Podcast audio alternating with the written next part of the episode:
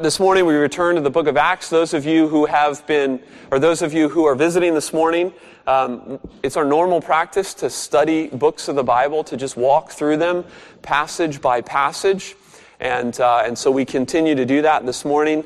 Uh, several months ago, I don't know how many months ago now, but we uh, started studying the book of Acts. And uh, that was intentional because uh, I foresaw us as a church uh, beginning a a new stage of our life in 2014, and that is what's happening for us. It's a new beginning as we, uh, I, don't want to say sever our ties with Green Lake, but as we loosen our ties uh, with the church that planted this church years ago. And uh, this is just a great book to remind us of what we're about and what our mission is and what empowers that mission and what our hope is and, and all that stuff that we just need to hear again and again as a church.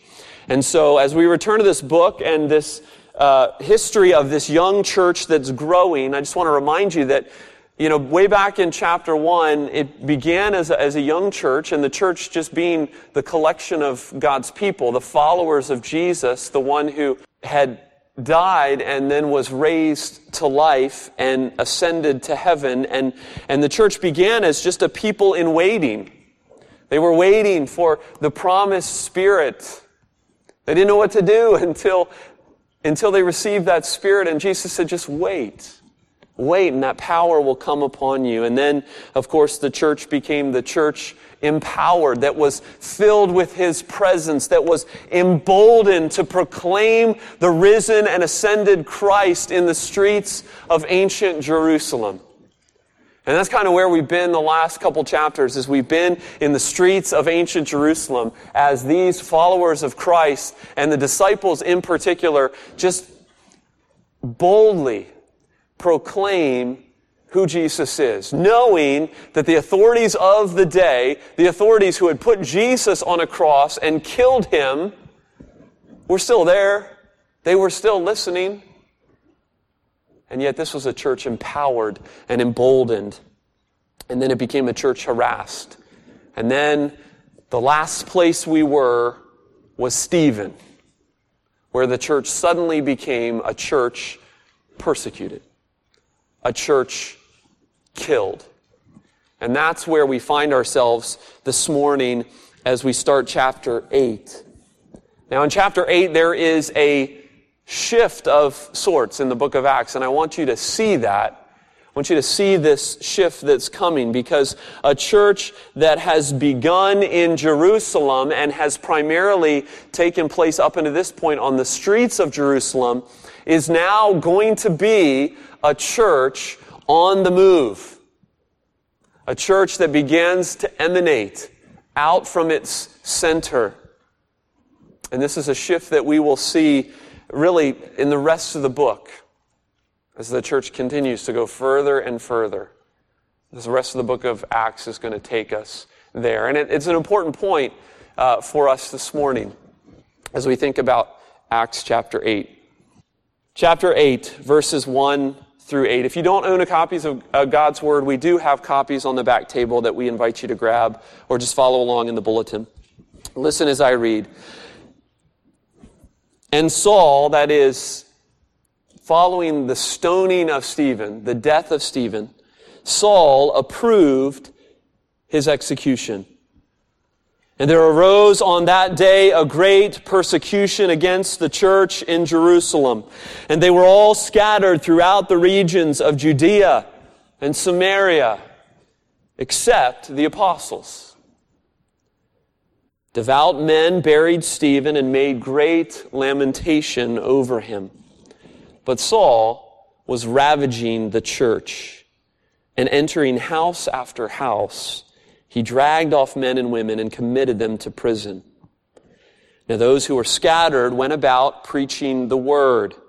Philip went down to the city of Samaria and proclaimed to them the Christ. And the crowds with one accord paid attention to what was being said by Philip when they heard him, when they saw the signs that he did. For unclean spirits crying out with a loud voice came out of many who had them and many who were paralyzed or lame were healed. so that there was so much joy in that city. Amen. This is the word of the Lord.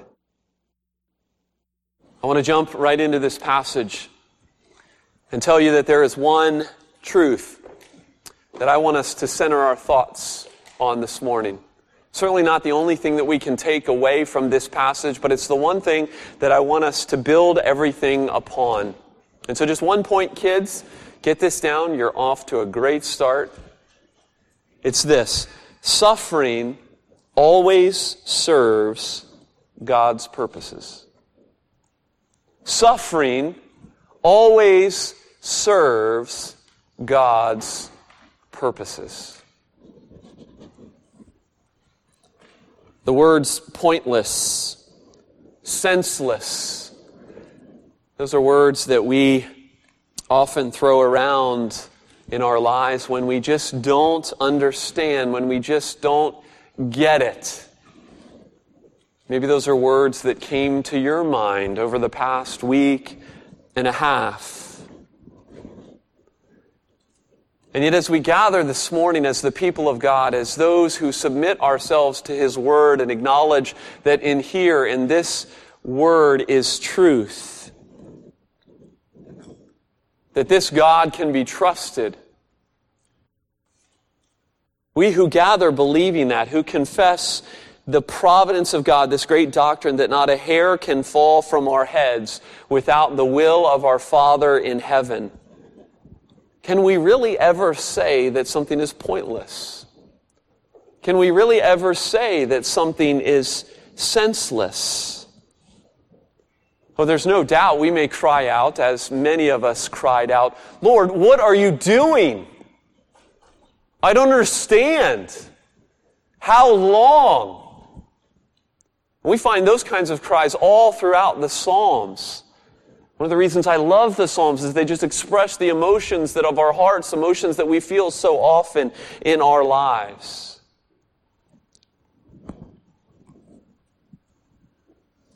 But suffering that happens in our lives and in the life here of God's church is never pointless. And that's, I think, one of the simple truths that we need to set our hearts again on this morning and just simply digest and let it ooze into who we are. I'm not excusing the scene that's happening here or any other example or instance of injustice in our world as a society, as a church, or in your individual lives and things that you have gone through. I mean, there's no doubt that when, when we reread this passage in Acts chapter 8, what is happening to God's people is not pretty. I mean, God's people are being afflicted here. And I think it's easy for us, it's easy for me to read this account and to let the brevity of its, its accounting kind of minimize what's going on. Right? We've heard it. Some of us have read this passage many, many times. But just, just stop for a second and think. Saul is ravaging the church. That's a harsh word. This is brutal cruelty for those who claim the name of Christ. People were being dragged out of the safety and security of their homes for no other reason than they had been spotted at the synagogue hearing the words, saying amen to what was being proclaimed and preached. And of course, a couple weeks ago, we focused on the fact that this is not simply an ancient phenomenon, but this is something that's happening today, this morning, in our world. Not in this place, praise God, but all over the world. And so Hebrews 13:3, that great passage, remember those who are in prison as though you were in chains with them, is a great little side reminder as we come to Acts chapter 8 in these first few verses. There is a church that is being ravaged today. What began as mere hostility is now full blown fear One of the things that is not a mistake in this passage, as Luke mentions, In verse 58 of the last chapter, he mentions the man Saul. Luke wants you to bank that name. He, he drops that name a couple times in verse 58. He drops it again in this passage because he wants you to just tuck it back there and remember. Because as we know, those of us who know the continuation of this story, we know that Saul will become Paul and that in doing so, he becomes one of God's greatest trophies of grace and of the transforming power of the gospel and the power of the Holy Spirit. So just bank that, that Saul is mentioned here. We're not going to talk about him. We'll have to wait a few weeks to talk about him.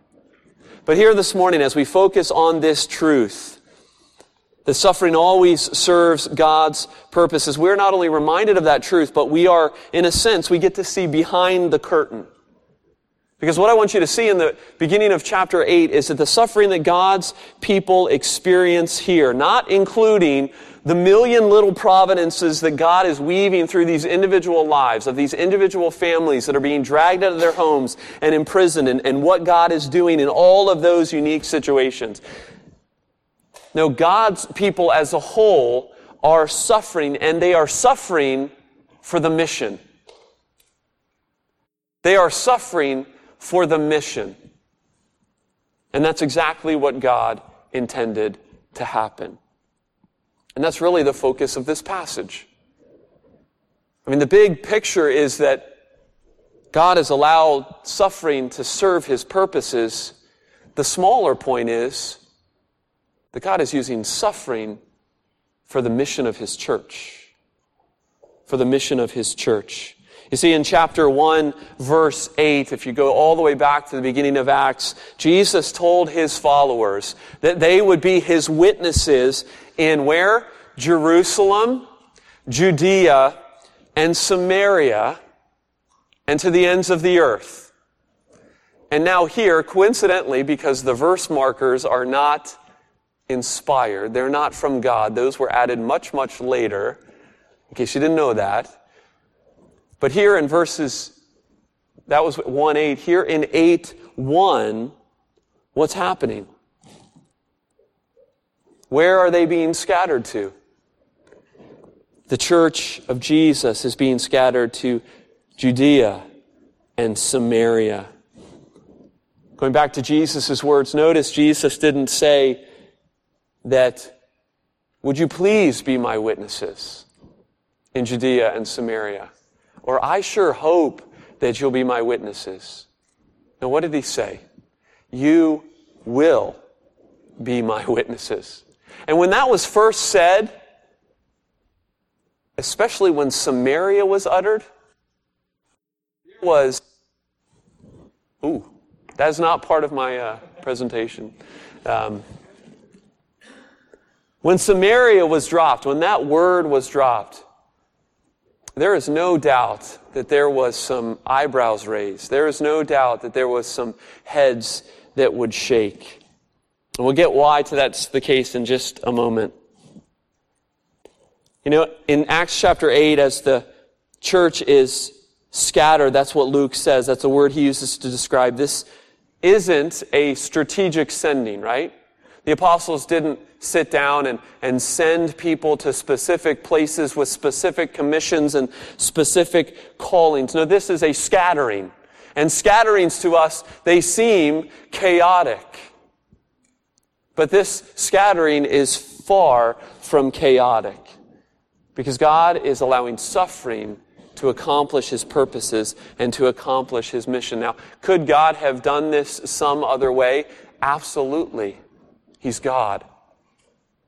But in the mysterious will, in His mysterious providence, He chooses to do it this way. And as I said, when Samaria was dropped, maybe this was the only way that He was going to get His people to go to Samaria. Right? We've all heard of the story, the Good Samaritan. Maybe many of us in this room know why that is such a gut wrenching story. Not just because of the compassion of a man towards a wounded and brutalized traveler, but because of who that man was. He was a Samaritan. And the Samaritans were the disdained half breeds, we might call them, to the north.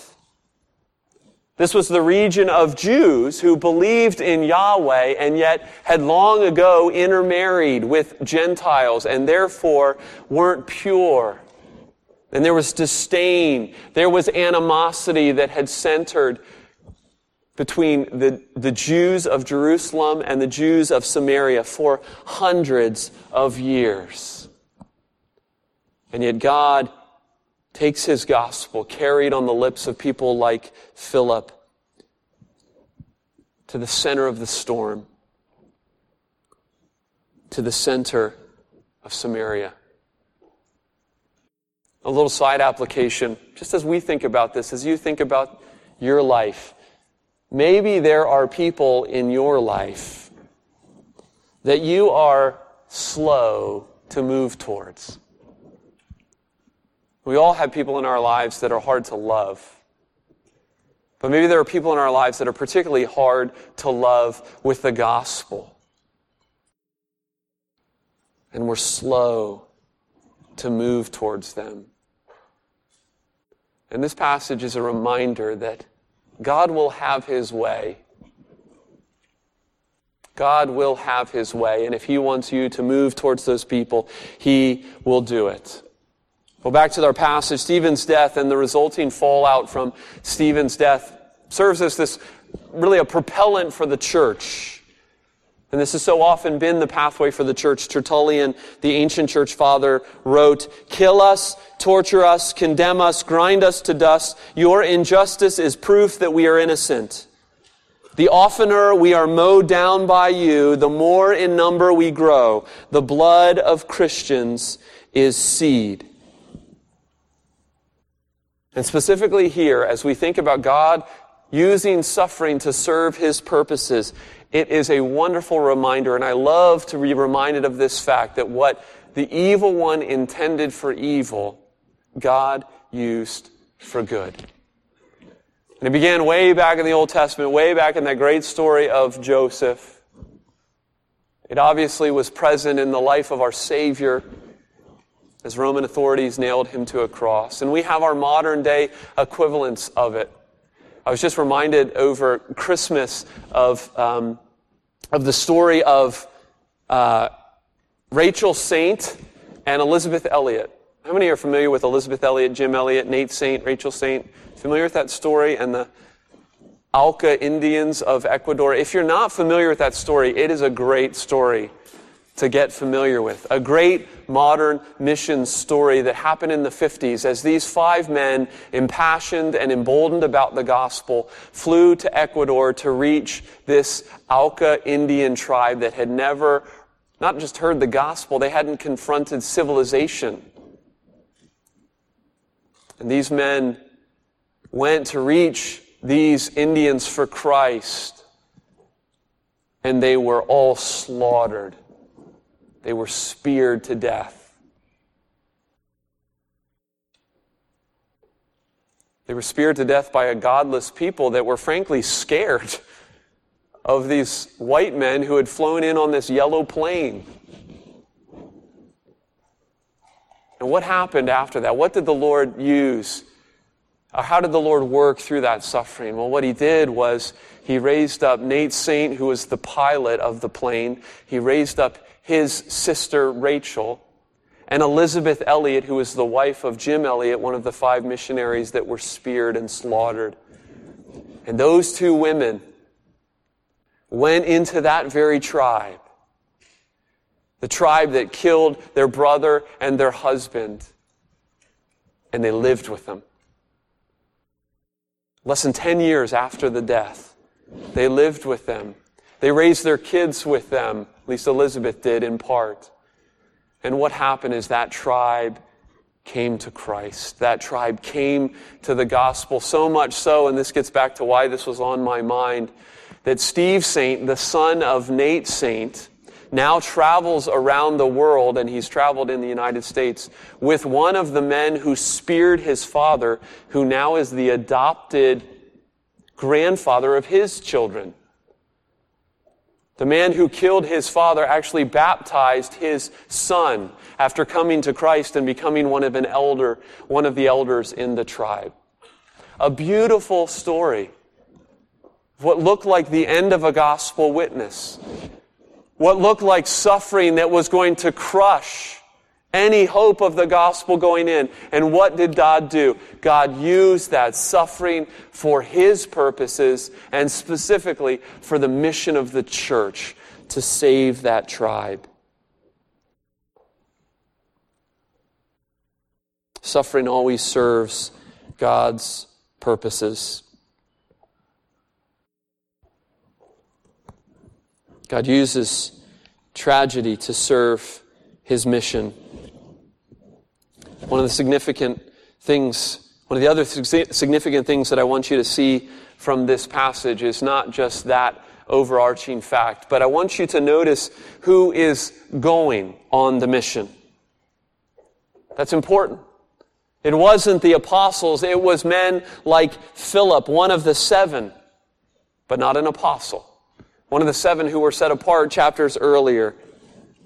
Men weren't, men and women weren't fleeing Jerusalem in this persecution that they were feeling. They weren't fleeing as refugees, but they were fleeing as missionaries. The apostles weren't sending them with a commission. The gospel was just going with them. And the, and the apostles didn't have a strategy, and the apostles weren't accompanying them. God's people were just doing it. God's people were just on mission. And so the question that comes to us as we think about a passage like this is, does the Lord need to rattle us or has the Lord rattled us in order to put us on mission? Now, I'm not saying that we're completely void of mission in this church. We're not. But what are the ways that we need to be stretched? What has God done even in the recent suffering that we have experienced as a church? And we've experienced plenty of suffering as a church over these past years. What is God accomplishing in us for His glory, for His mission, through all that we've been experienced? Because it's not chaos, it's purposeful. Well, you may be asking, what, what is our, what, you're talking about mission, Nate, but what, what does your mission look like? Well, for Philip, it was simple. It was the proclamation of Christ. The proclamation of Christ accompanied by signs and wonders. And you say, ha ha, there it is. That's not fair. Philip had signs and wonders. We don't have signs and wonders. But I want to challenge you. We do have signs and wonders. And frankly, it wasn't just the signs, it was the Word. It was the Spirit. Yes, the signs were there, given by God for the proclamation of Christ, specifically in this age, in this period, in the early church. But we have signs of our own. And no, I'm not going to go into a discussion of, of supernatural gifts. That's another discussion. What signs am I talking about? Well, let me just give you two signs that you have to accomplish the mission of Christ through the suffering that you've experienced. One is your perspective through sorrow, even death, even untimely death. Now, this is something that can only come by God's grace. Something we got to pray for and plead for because we all are so easily derailed of perspective when suffering hits. But that's a sign that God uses when his people have perspective.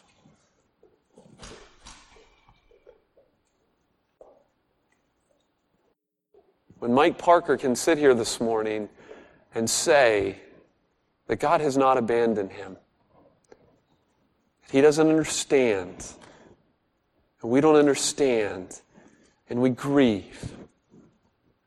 But God has not abandoned him. But secondly, I think one of the great signs that we have is our love for one another. We introverts in this church, and there's a lot of us in here, we get freaked out when you start talking about mission because then the E word comes, evangelism, and it's like, oh, what are you asking me to do? I'm not comfortable doing that. And we get all freaked out when we talk about mission, but we don't need to be freaked out when we talk about mission. There was an article that came uh, on one of the blogs that I frequent. It was written by a pastor. It was a great little article called Simple Evangelism in the Church. And I want to read you just a bit of the article, not the whole thing. But he quotes John 13, 35, and he says, Jesus said in John 13, By this all people will you know well, by this, all people will know that you are my disciples, if you have love for one another. And he writes, as a freshman college student and as a self-declared atheist, I attended a campus Christian fellowship to fulfill a promise that I had made to a Christian friend. I had the intention of only going once. It was merely a duty to uphold my word, nothing more. But I went, and my life has never been the same. I walked into a room full of Christians and was struck by what I observed. Here was a diverse group from every walk of life. I scanned and I labeled people in my mind. There's the jock, there's the geek, walking over by the door is a Boy Scout. But what struck me was that they were together. They weren't just together in the same word, they were together in every sense of the word. Even in my atheist mind, I knew what I was seeing they loved one another. And I had no categories for this. And so I kept returning to find out why they had love like this for one another. Over the course of the next few months, I found the answer, or more accurately, the answer found me. And then he concludes, he says, one of the best evangelism programs that you can start at your church is to pursue loving one another well. At some point, they will have to hear the gospel proclaimed from your lips or from the pulpit, but that strange love will set the table before them. Love through suffering. It's one of the signs that you carry. Yes, we have suffered, but it's been purposeful. Now, what are we going to do with that? One of the things we can do is love. And going back to my comments at the beginning of the service, I think that we did a wonderful job yesterday. And I know I'm not including everyone. I don't mean to exclude some in this room. But those of you who were there yesterday did a wonderful job of loving one another. And you'll have to ask me offline when I'm out of this pulpit about my day yesterday led into that pulpit. Because it seemed like the evil one was trying to do everything to get me rattled before I stepped in, into that church. And the only thing I can think about, and I told Anna this, the only thing I can think about is that that place must have been filled with unbelievers. And I think it was. I think there was a, a quite a number of people that Susan's life had impacted that hadn't come to the Lord. And as they heard the gospel, I hope, as they saw the gospel and the way that you loved one another and the way that you cared for one another, you were on mission. So I pray that God uses our suffering for His purposes, that we are purposeful and intentional about loving one another. And the end result in this passage is, of course, verse 8 there was much joy in the city. It's not the predictable storyline. We never like predictable endings, but the chapter starts off with this ravaging, and this section ends with joy. And that's God's way from mourning to dancing, from ashes to beauty, light shining in darkness. This is God's way. In the church and in all the individual lives represented here. Rest in the fact that suffering is used by God for his purposes. Let's pray. Father in heaven, we thank you for your church. We thank you for this reminder from your word.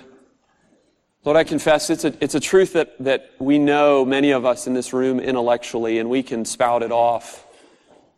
But whether we can really digest it and keep it in perspective when we have those storms in our lives that rock our world, that's another whole thing together. And, and we just pray that your spirit would plant this root, plant this word deeply in our hearts, that it would be rooted there.